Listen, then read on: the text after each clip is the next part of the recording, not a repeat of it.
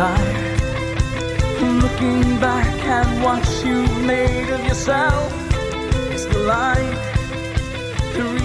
All right. Well, I see the seconds are ticking on this little gadget, which was or is not an easy thing to work. I swear it's not me.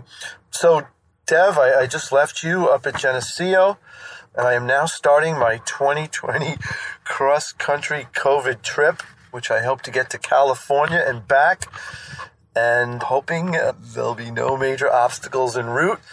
I guess right now, where do you find me? I am en route to Ohio, and then I'll go from Ohio to Chicago. And as you know, for reference, because I don't know when you will actually listen to this, I, uh, over the last few weeks, found out that I, or my furlough will continue. I've been out since March. It'll continue uh, into 2021. And at this point, hoping I'll, I'll actually have a job in 2021. Sadly, Hannah and I have broken up. I guess really at this point, I can only be grateful for the time we had. At the same time, my lease was up in the city. Sort of had to decide do I get another apartment? Do I leave the city, go somewhere else? And after a lot of thought, I decided that I would move back to grandma's house and probably end up in the same room as uh, when I was a little kid. But you gotta do what you gotta do. And so, with you guys in college, honestly, the, the thought of spending the next few months without really a job might become a little too much. So I decided, uh, you know what, I'll, I'll probably never have an opportunity like this again to see these great United States. I thought what I'm going to do is uh, take this journey and I will actually talk to you, Aiden, Devin, and Nora. I don't know, kind of like uh, like keeping a diary. Never had a diary, but I'm committed that I'm going to talk into this freaking thing, no matter how painful it is, throughout the journey, uh, in hopes that uh, one day you'll take your own cross country journey, and whether you follow my path or blaze your own trail, I guess that's a double meaning, right? I I encourage you to do so. I mean, I'm out of the gate here, but there is a certain freedom.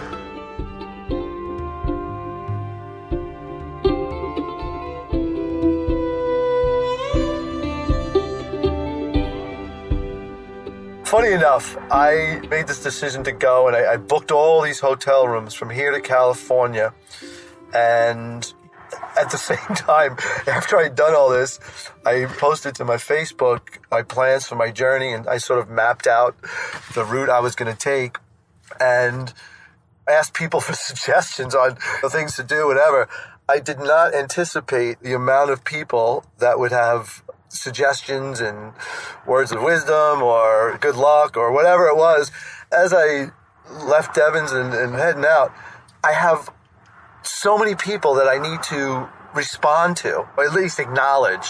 I think that might be an old school thing. I'm not sure if uh, the youngsters feel that obligation, but nonetheless, this this journey was for me to sort of let my hair down. I don't want to say rebel without a cause, but no rules, no obligations, just trying to uh, enjoy the journey, so to speak. But yet, here I am. I realize all of a sudden I'm like some uh, social media influencer where I now have to communicate on the, via Facebook to circle back to people. So one lesson to you, if you ever do this, never put out any open-ended questions on Facebook.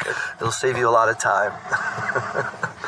also, by virtue of making all these hotel reservations, I've created a schedule.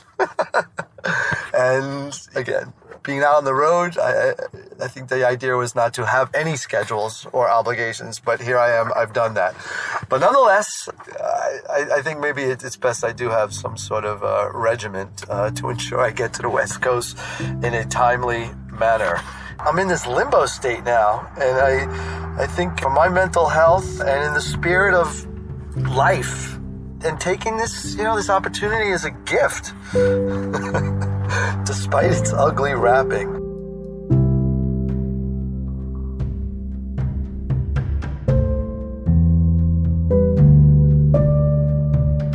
I spent the night in Toledo, Ohio, uh, the night before last.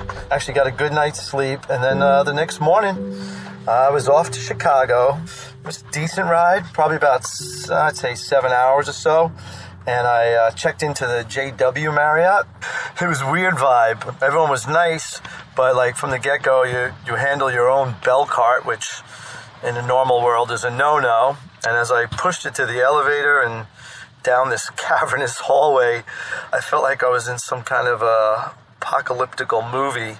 And it was kind of a little like The Shining too, if you remember that feel.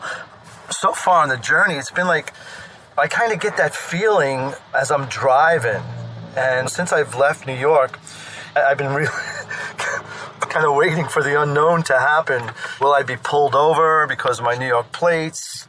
I guess that's to be determined. I, if I didn't mention this, I did get one of those rapid COVID tests before I left, which showed me to be negative, and I keep that in my pocket if something weird is to go down. Uh, God bless the front desk clerks, the housekeepers, and all the frontline workers.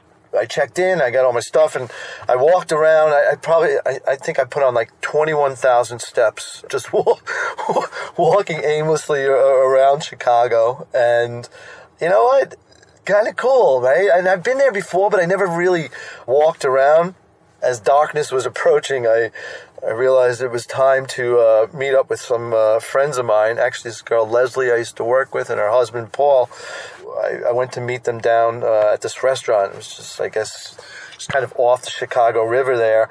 I, I see them. Hey, how are you? You know, we, we sit down and as we're catching up and we're talking everything, to my right there's there's a couple ladies, and they're I guess finishing up their dinner, and the one lady gets she gets up to get down, and they were like on like a little sort of like know, it was like a little step they had to come down, and so this woman who you could tell quite quickly was a little tipsy, she she, goes to step off of it, misses the step, and falls down hits the ground and she's you know she's trying to get up and someone's like you know don't get up you know stay still whatever. So she kind of lays back down.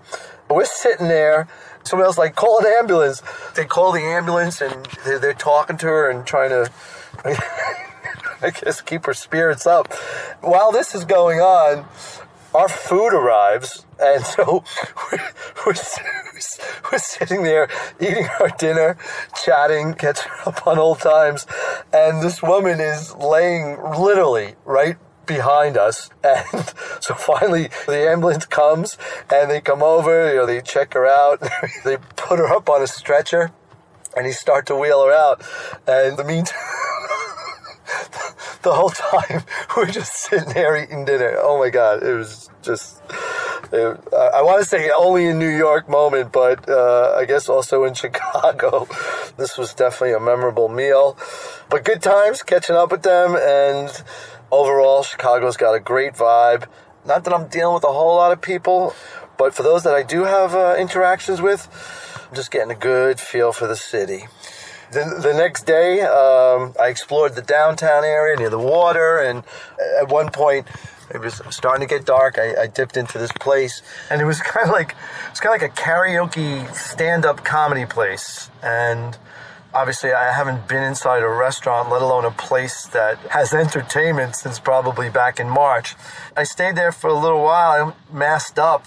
I guess if I'm being honest, it felt a little dangerous. It was kind of uh, it was time to move on. I'm not there yet. Actually, you know did, did I ever tell you that once upon a time I delved into the world of comedy?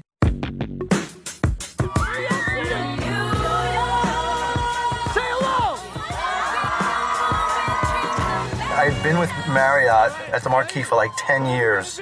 This is probably like, so about 2002 ish. I had gone for a job and I did not get it this was the first time that I didn't get it. It was like, all right, what do I do now?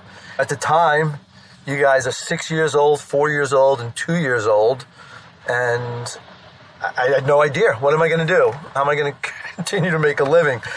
I'll tell you this on a side note I, I couldn't imagine going through this COVID time with you guys being that young. So as I'm trying to figure out, you know, what, what am I going to do for my next work move, I decided that I, I needed to blow off a little steam or, I don't know, just do something that was outside of work. And so I decided to take this improv class downtown. It's a place called um, HB Studios. And so at that time, I would commute back and forth from New Rochelle to the city, and I'd walk from Times Square to Grand Central and Grand Central Times Square back and forth every day. I would always walk by this place called Hamburger Harry's, which was like one block up from the Marquis, and I think is actually now, ironically, uh, a Planet Hollywood. But after a few improv classes, I decided that I was going to go into Hamburger Harry's because in the back room, they would have like these these open mics on, uh, I guess, a certain day of the week. While it was scary as hell, there was something something exhilarating to get up there in front of people I didn't know and try to get them to laugh. In retrospect, I, I wouldn't say I was like the joke teller, but more like uh, sort of like the funny storyteller. But anyway, after doing Hamburger Harry's and doing the uh, the improv class for a while, I was like, yeah, man, I, I got to take this to another level. And the, the reality was, I knew I wasn't funny, like, ha ha, and that I wouldn't be able to, like, go do a comedy set. However, I started to think that based on things I had done at work and such, that I could maybe MC a comedy show. Earlier in my career, I had become good friends uh, with this guy, Kevin Bracey. Pretty sure you've met KB over the years, but KB is like the same age as me, born a day before me, so he's older. KB knows everybody in the city and I think pretty much around the country, especially when it comes to the world of sports and music. And as I would find out on this little uh, adventure, that he also knows people in comedy. And so one day I pulled him aside and we were talking and I, I told him what I'd been doing on the side and pretty short answer was, oh, well, let's do it. And we began to sort of plot and plan over the next few months. And through KB, we're able to line up some legit comedians. We secured this place over on the east side. I want to say it was uh, La La Maganette, La Maganetta, or something like that. And it was like a downstairs thing, and they had a stage, and the tables are set up around it, so the stage is kind of in the middle. So, so it ended up being a sold out show with a lot of friends and family, including mommy. I had invited this woman uh, who I thought was amazing from over at Hamburger Harry's. Thought this would kind of be, you know, a come up for her to be around these guys. And of course, our headliner was this gentleman by the name of Talent, Talent Harris. This guy is freaking hysterical. Mike, check, baby. What's the deal? It's your boy Talent. The quiet before the storm. We in the back chilling out, getting ready to set this show off. Let's go. It's as if he, you know, he, he doesn't even come in with a routine, but everything that comes out of his mouth is just freaking funny. And he stands there, a Heineken in one hand while he works the audience like nobody I've ever seen. And he's always quick to remind everyone. Don't take it personal.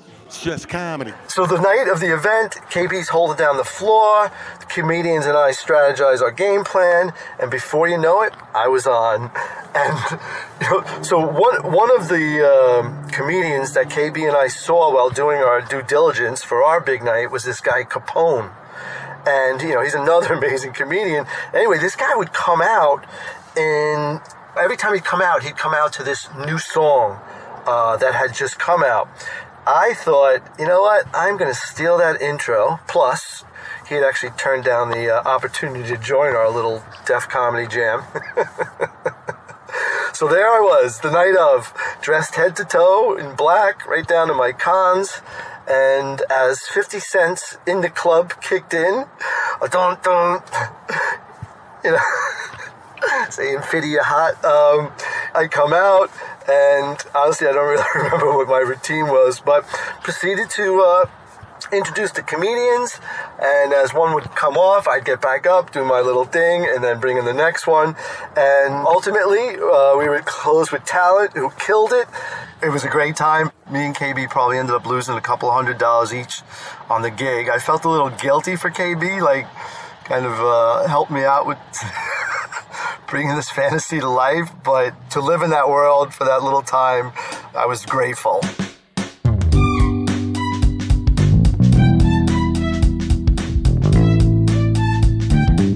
Few months later, actually, I found out or I was able to secure another job over on the east side as an assistant general manager.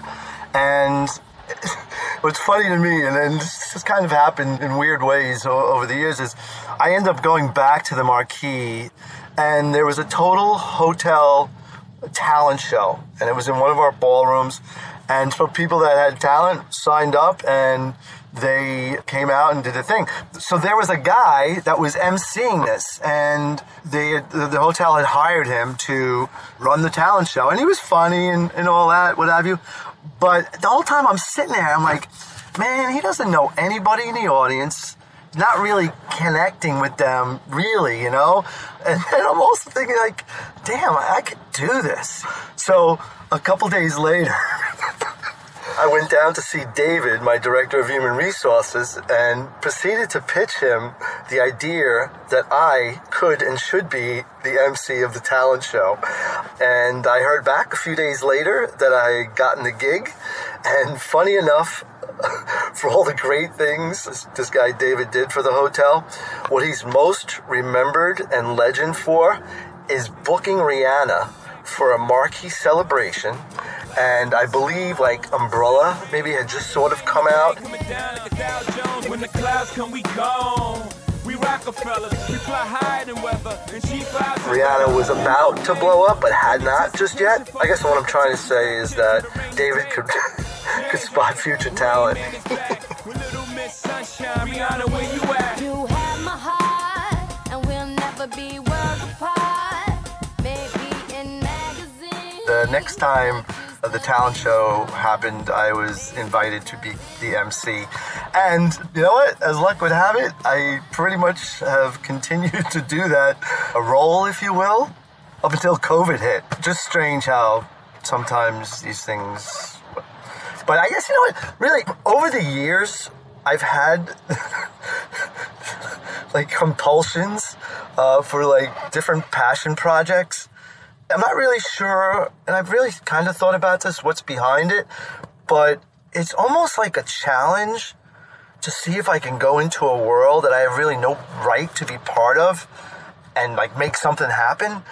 And as I look back uh, on how s- sometimes things work, sometimes they don't, but at the end of the day, and maybe this is the reason for me telling you this, is that you, you got to be open to failing. And really, at, at this point in my career, I can honestly say, I, I, at this point, I've probably gotten half the jobs that I've gone for. So that's that's a 50% failure, failure rate. But I, I look at it and I'm like, well, you know what? I wouldn't be where I am today if I hadn't gone through all that. And so I would just say, kiddies, as you go through life, you'll not always win, but realize every time you lose, it better prepares you for the next opportunity. So, until we next speak, peace out. It's over, it's over again. Music in this episode is courtesy of Epidemic Sound and Blue Dot Sessions. A special thanks goes out to Real Love Diplomats for providing the soundtrack to Don't Call It a Memoir. Three